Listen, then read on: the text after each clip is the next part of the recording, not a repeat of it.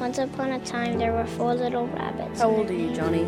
She asked. Sixteen. We few, we happy few, we band of brothers. It For was the best of times. It was the worst of times. A wise old king once said, Of the making of books, there is no end. How true today. Of the overabundance of writing published each year, what's worth reading? The answer is simple read only the best. Come join the discussion on Just the Best Literature. Hello again, everyone. Thanks for listening in today. Well, I do have a comment that I would like to read you, and this is a very nice comment on the Churchill program. It says, Dear JBL, I would just like to let you know that I really enjoyed your program. Sir, your insight and info on Winston Churchill's persona gives me inspiration in the good fight that we fight. He had a non negotiable attitude and he really had his focus on the end game of World War II winning. Of course, that was his end game. Thank you, sir. God bless you and keep the programs coming. So it's always good to have those emails. Um, we've been on fall break here at the college. I've been out of the studio for, well, about 12, 13 days. My wife and I just returned yesterday. We're back from attending our annual fall church convention. And um, we see that fall convention as the celebration of the Feast of Tabernacles and the last great day. And uh, if you know anything about the New Testament, if you've really studied it deeply, you know that Jesus Christ personally kept these days. If you don't believe me, you can go to the Bible, go to John chapter 7, and you'll see both these days listed.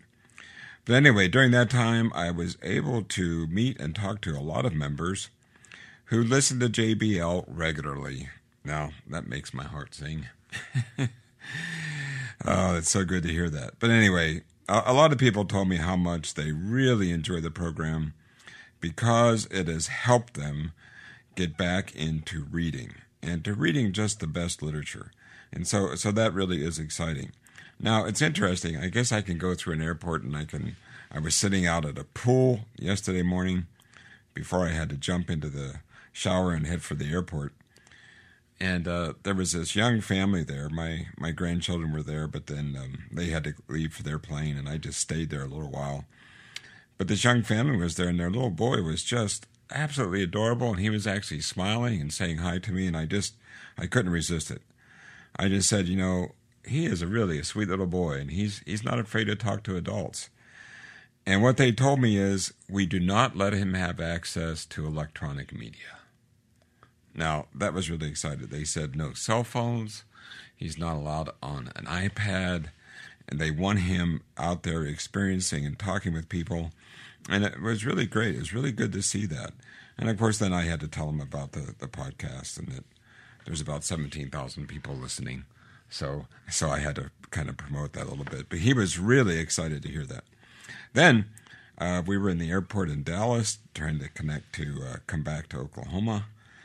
And uh, this really sweet lady came up and was talking to my wife and I, and she was just really very open and curious. I guess we we seemed like attractive to her. Of course, we just came back with our Florida tans, so we probably looked really good. Anyway, she was uh, asking what we did, and I said that I teach Shakespeare and English language literature, and I have a podcast. And she went, "What? You have a podcast, and you take you, you talk about Shakespeare and books?" I said, "Yeah, it's called Just the Best Literature." And there we were in the airport having this major discussion on Shakespeare, and uh, she said, "How do you like the new fangled Shakespeare?" And of course, I told her I don't like it, and so she said that was good to hear because she didn't like it either. So anyway, it is interesting, but but she also said that she reads only the best literature. So I, I think it's exciting that there are people out there still want to read just the best stuff. Now, um, here we are. We're in the middle of our series on biography.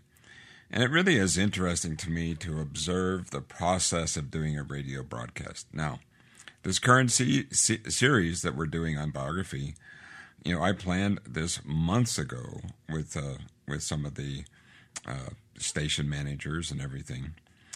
Now, it's really hard to know what's going to be happening in current events, but when we look back at our programs on reading the biography on Winston Churchill, it seemed to come just at the right time. Now, I also believe, all of you out there that are listening, I believe that you will find that reading Paul Johnson's George Washington, the founding father, will also have come at just the right time. Now, when we were down at our convention enjoying a lot of meeting old friends, meeting new friends, enjoying time with family, I think um, one of the most disgusting things we all had to, to participate in or watch was this horrible, I think it was disgusting and deceitful travesty uh, afflicting our nation. And, that, and what I'm talking about is the character assassination of Judge Brett Kavanaugh. Now, after a while, my wife and I just turned off the news. We just couldn't stand to watch it anymore. Now, we know that, that uh, Brett Kavanaugh is a human being. He's got his flaws, he's got his problems. But really, his career as a circuit court judge has been nearly impeccable. And uh, we know that the liberal left does not want him because they are afraid he'll reverse some of the liberal ideas they've gotten through the Supreme Court. And so they know they can't attack his record, so they go after his character. None of it none of the allegations, none of the accusations can be corroborated. I mean, it's just, it's just, they can't be proved true. Now, I'm not well versed in politics, but I don't think I necessarily need to be to see that our American government is really in trouble. And it really is. All the deceit and the lying and, and uh, just the, the fabrication is just, it's just uh, crazy. But I really don't think there's a better time now to read about the moral character and the leadership genius of George Washington than right now. Remember, even as Paul Johnson says, now Paul Johnson is, is English, um, but he says he is our founding father. He is the founding father of this country. He is the founding father of our political system. And I'm going to show you as we go through this program today that uh, that he really did not want to see partisan politics come on the scene. He wanted one government, not a monarchy. He didn't want to, you know, be a, a dictator. He didn't want to have all the power. But uh, he and the, those with him, they set up a system of government that works, and it really works for the people. Now, even Mr. Stephen Flurry brought this out today on the Trumpet Daily. Um, talked about what's been going on with with Brett. He's he's actually been talking about Judge Kavanaugh's problem problems with the liberal left for really more than one program. But today he brought out that President Trump considers these Brett Kavanaugh hearings as probably his greatest achievement because it is exposing the rank cancer afflicting our government. And I think that's true. I mean, what if he had uh, not chosen, say, Judge Kavanaugh? What if he had chosen a liberal well, all the liberals would have been excited. But but uh, we can see what we're facing now. George Washington and I believe the other founding fathers like Ben Franklin and a few other people that really worked on the U.S. Constitution, they worked diligently to prevent such events from taking place in this country. And they wanted to institute the U.S. Constitution and the rule of law. But we have to see that, that that foundation of our government, that foundation of our freedoms, the U.S. Constitution and the rule of law, it's really just being ripped apart before our very eyes. And I think President Trump may be right that he has really done more to expose this cancer than any other president. So today, what we want to do is we want to begin our discussion of George Washington, founding father. Now, I believe, I really do, listeners, I believe that reading this short biography will help us see clearly the sad state of America. And really, I think it will help us see that only God can help us now. I mean, we really need a higher power to fix the problems. There isn't anybody, and uh, even a, uh, you know President Trump is doing some really good things, but he can't fix it. He can't fix it, and it's going to take a higher power to fix this problem. So, what I want to do today is just uh, I'm going to read some of Paul Johnson to get us into that. But then I also want to look at some interesting facts of George Washington's life. And uh, some of these may not be covered in um, Johnson, so I think it's good to, to you know, cover them. But here's what Paul Johnson talks about just in the very beginning of the book. And we're going to go to page one. And I want you to listen to this in context with what's happening in America, with what's happening, let's say, with Brett Kavanaugh. Now, they're going to go ahead and, and go ahead and do their vote. And uh, of course, um, you know, everybody, even today, with the, the, FBI probe that they did, so shows that there's no, um, you know, no proof of sexual uh, misconduct on uh, Judge Kavanaugh's part, and of course, they're the you know the liberal magazines are coming out and saying, oh. Uh, you know, this probe is, uh, you know, the probe missed the most important part, and that they didn't talk to the people uh, making the accusations, and and really, it's just all, you know, a lying sham anyway. But here's what Paul Johnson says at the very page one. He says, As the central actor in the American Revolution, George Washington was one of the most important figures in world history.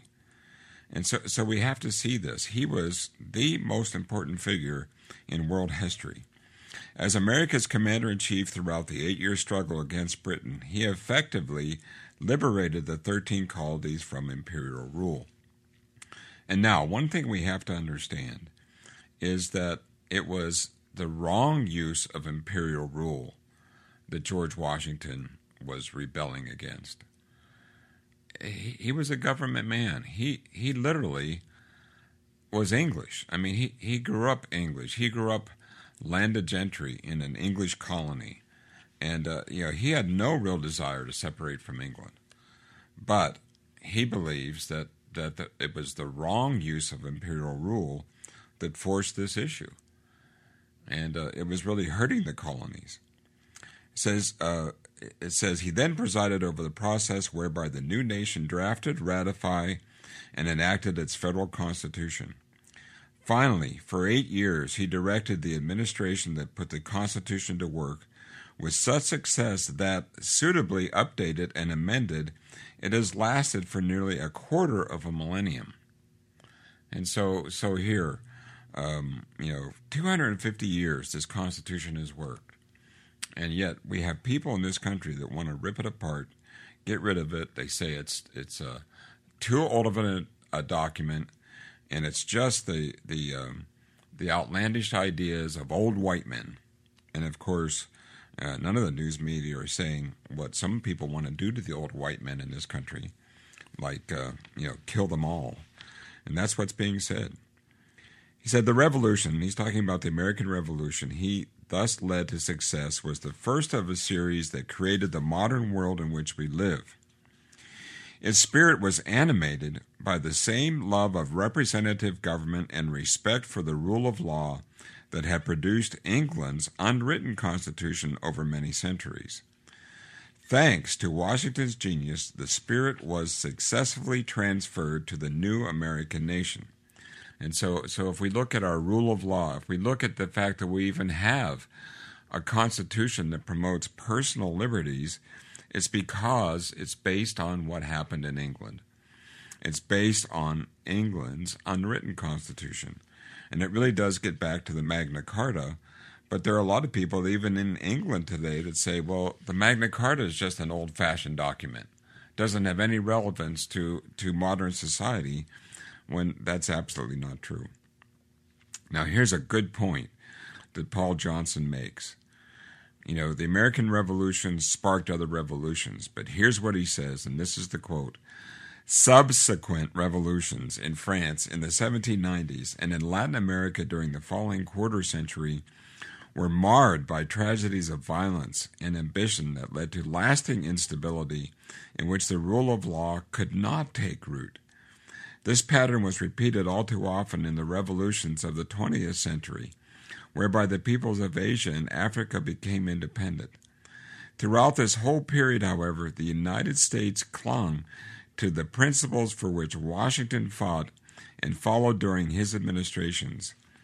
They enabled it to survive a near fatal civil war, to become the world's largest economy, to take the poor of the planet and turn them into the richest people in history, and finally, at the end of the 20th century, to emerge as the sole superpower. There are people today that will say the U.S. Constitution doesn't work. That's a lie. The Constitution, the U.S. Constitution worked, and it's worked well, and it, look at what it's produced. Now, of course, we know that God has really blessed America, and it's God's blessings that really have made us the superpower. But but notice he goes on to say at the beginning of the 21st century, the United States seems set to play the leading part in making the earth secure and democratic. In this immense process, then, Washington played and still plays a unique role both as founding father and exemplar of moderation and wisdom. And so, so here's what we're going to be reading about uh, the, the character, the moral character of a man that has led an entire nation to be superpower and also that the, the United States really could. Now it's failing, it's failing radically quickly, but it could really make the entire earth secure and democratic. Now we know in the future that's going to happen, but unfortunately, America is going to have to go through some really tough times and actually fail before we can do that. Now, Johnson goes on to ask, What sort of man was Washington, and how did he achieve so much? There ought to be no difficulty in answering this question if documentation alone could supply an answer. Now, here's what's very interesting about George Washington it's the same thing that Winston Churchill did. It, um, know, Johnson goes on to say, for more than a third of his life, he worked in the service of his country, and all that he did is officially recorded in the National Archives on a scale no European state could then equal. The American nation state was born in public, as it were, and minutely recorded. In addition, from age of about age 14, Washington deliberately preserved every scrap of paper belonging to him, including diaries, letters sent and received, accounts, and day to day transactions. As he grew older, he arranged these papers in chronological order and by name and subject. He seems to have known from an early age in his career that he would be a figure in history and therefore wanted the record to be preserved accurately with the particular object of demonstrating that the offices he held were undertaken from duty, not pride. And so, so here he documented everything, and we'll talk about this uh, through some of these facts. But so we know we, we, we have a lot of correspondence from Winston Churchill. Well, we have the same thing from George Washington. Now, some of it has had been like a little bit better translated because of, uh, let's say, 18th century, 17th and 18th century English. But anyway, we still know a lot because of George Washington recording things. And even in our last program, I said, I think all of us should keep journals to to keep our own personal history well, if not just for our grandchildren. But let's let's just look at some facts now about um, George Washington to get you interested in reading this book. George Washington, it says here in biography, this is biography.com, that he was born on February 22nd, 1732. Now, it's interesting if you go to some other sources, they'll tell you that that's really not true. And here's why. Let me just read this. So, so most people say he was born February 22nd, 1732. Now, this is from another website, and it's uh, it's Mental Floss. Is the website, and it goes on and says Washington was actually born on February 11th, 1731, but when the colony switched to the Gregorian calendar from the Julian calendar, his birthday was moved 11 days. Since his birthday fell before the old date for New Year's Day, but after the new date for New Year's Day, his birth was changed to 1732. So there was this big time when they when they uh, you know switched calendars, and even Ben Franklin's life was affected by it. And so we'll just say that uh, that he was born in February. and if we go with 1731, but we know he died on December 14, 1799. So he was born in Westmoreland County, Virginia, but he died in Mount Vernon, Virginia. And let's just say he was in his late 60s, probably around the age 67 or 60, 68. But, but one thing that's interesting is we have to remember that George Washington really was and considered himself an English gentleman.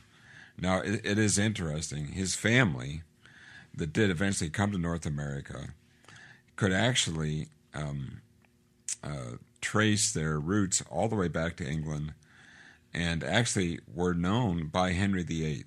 And this is what biography tells us it says the family held some distinction in England and was granted land by Henry VIII.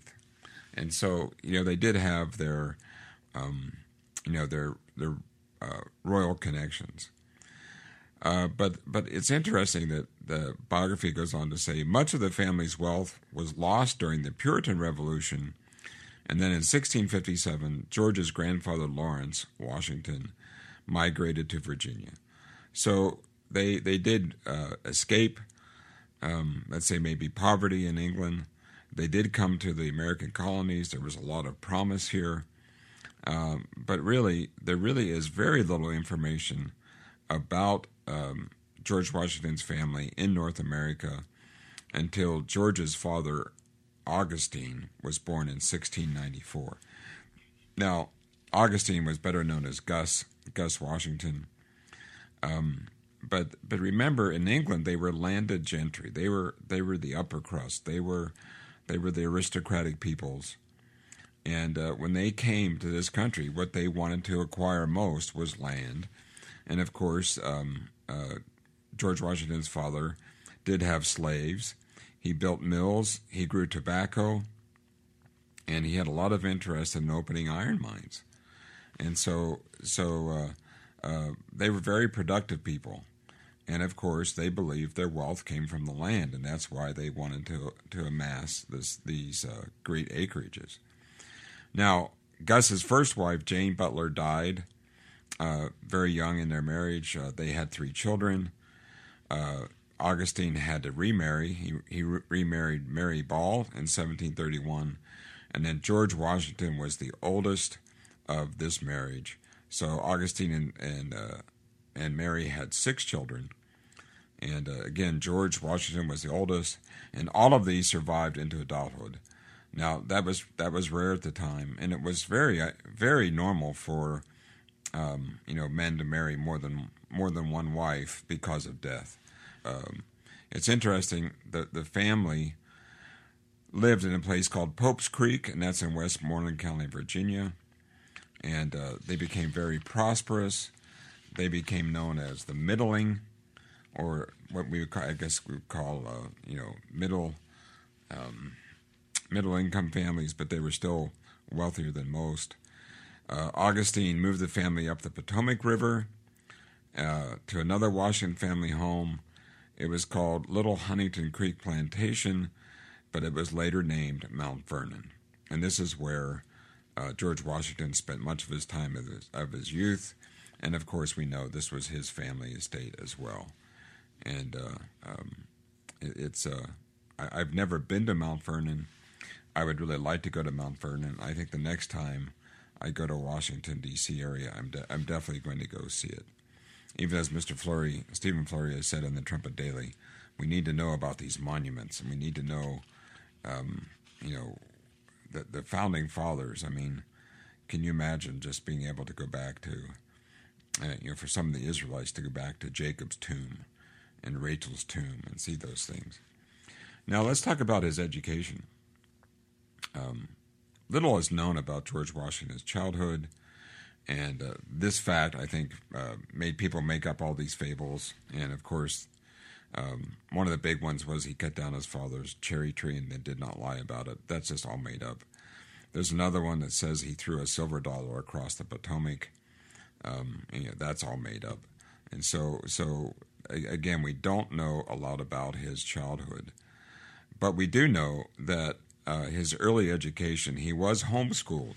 So, all of you parents out there homeschooling, you know, be confident you could do a great job. You can still make a president with homeschooling.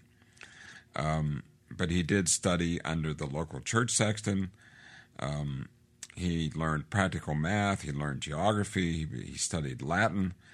He studied the English classics. Um, so, so he he was given a good education. Now, George Washington's father died when he was 11.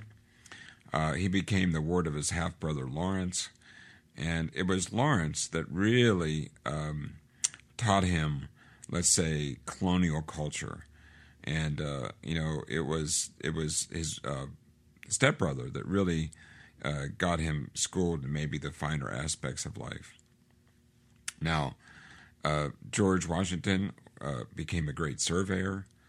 Um, he was very much interested in in land, in owning land. He also realized um, uh, when he was doing surveying, he was always surveying in the western part of, of Virginia, and uh, this this really piqued his interest in in uh, in landholding, and he knew that the success of the country would be in colonizing west, and so so it is it is kind of interesting that as it as a um, you know growing up, um, you know he was he was a farmer, he was a surveyor, he loved the land, and eventually his his land holdings were to increase to about eight thousand acres. So so he really did love the land. Well, that's all the time we have for today's program. Next time, we'll continue our discussion of George Washington, founding father. And uh, remember, our third and final book in this series is Hero, the Life and Legend of Lawrence of Arabia. Now, if you have not started to read George Washington, founding father, there's still plenty of time. You can find both books on Amazon.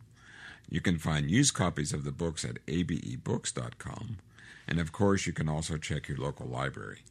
So please write me any comments you may have to jbl at pcog.org. You can follow JBL on Twitter at JBLiterature1. You can also follow JBL on Facebook. Simply search for Just the Best Literature. Remember, you can leave me a comment at Facebook. So until next time, keep reading.